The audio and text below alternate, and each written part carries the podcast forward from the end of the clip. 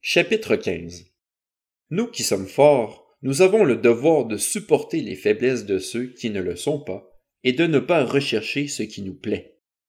Que chacun de nous cherche à plaire à son prochain pour son bien, en vue de le faire grandir dans la foi.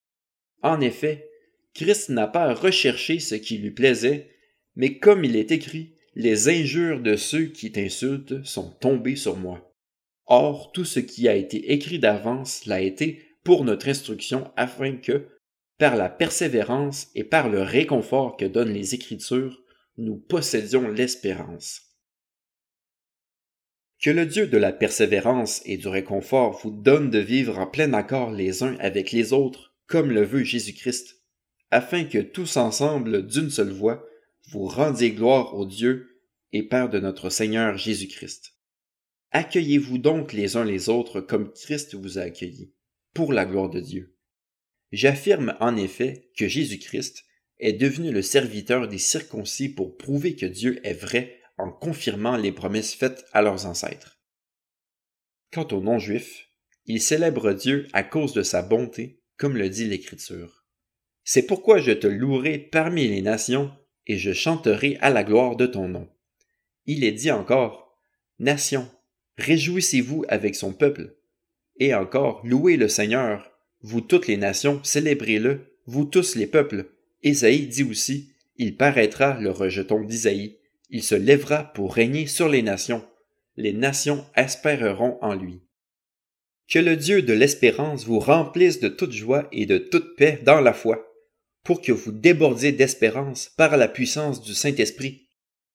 En ce qui vous concerne, mes frères et sœurs, je suis personnellement convaincu que vous êtes plein de bonnes dispositions, rempli de toute connaissance et capable de vous avertir les uns les autres. Cependant, frères et sœurs, c'est avec une certaine audace que je vous ai écrit par endroits, comme pour réveiller vos souvenirs.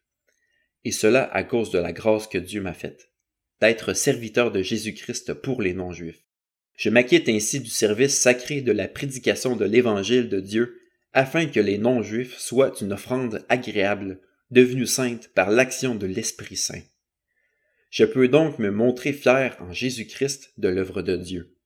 En effet, je n'oserais rien mentionner si Christ ne l'avait pas accompli par moi pour amener les non-juifs à l'obéissance par la parole et par les actes, par la puissance des signes et des prodiges, et par la puissance de l'Esprit de Dieu. Ainsi, depuis Jérusalem et en rayonnant jusqu'en Illyrie, j'ai abondamment propagé l'évangile de Christ. Je me suis fait un point d'honneur d'annoncer l'évangile là où Christ n'avait pas été annoncé, afin de ne pas construire sur les fondations posées par un autre, mais comme il est écrit, ceux à qui il n'avait pas été annoncé verront, et ceux qui n'en avaient pas entendu parler comprendront.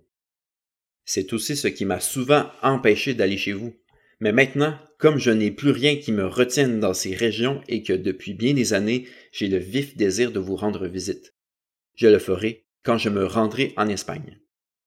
J'espère en effet vous voir en passant et recevoir votre aide pour me rendre là-bas une fois que j'aurai satisfait, du moins en partie, mon désir d'être avec vous.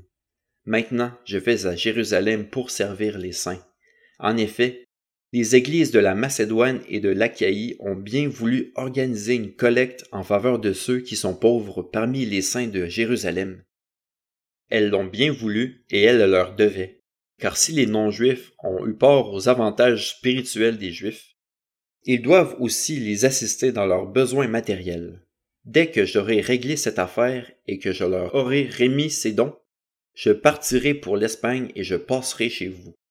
Je sais qu'en venant vous rendre visite, c'est avec une pleine bénédiction de l'Évangile de Christ que je le ferai. Je vous en supplie, frères et sœurs, par notre Seigneur Jésus-Christ et par l'amour de l'Esprit, combattez avec moi en adressant à Dieu des prières en ma faveur.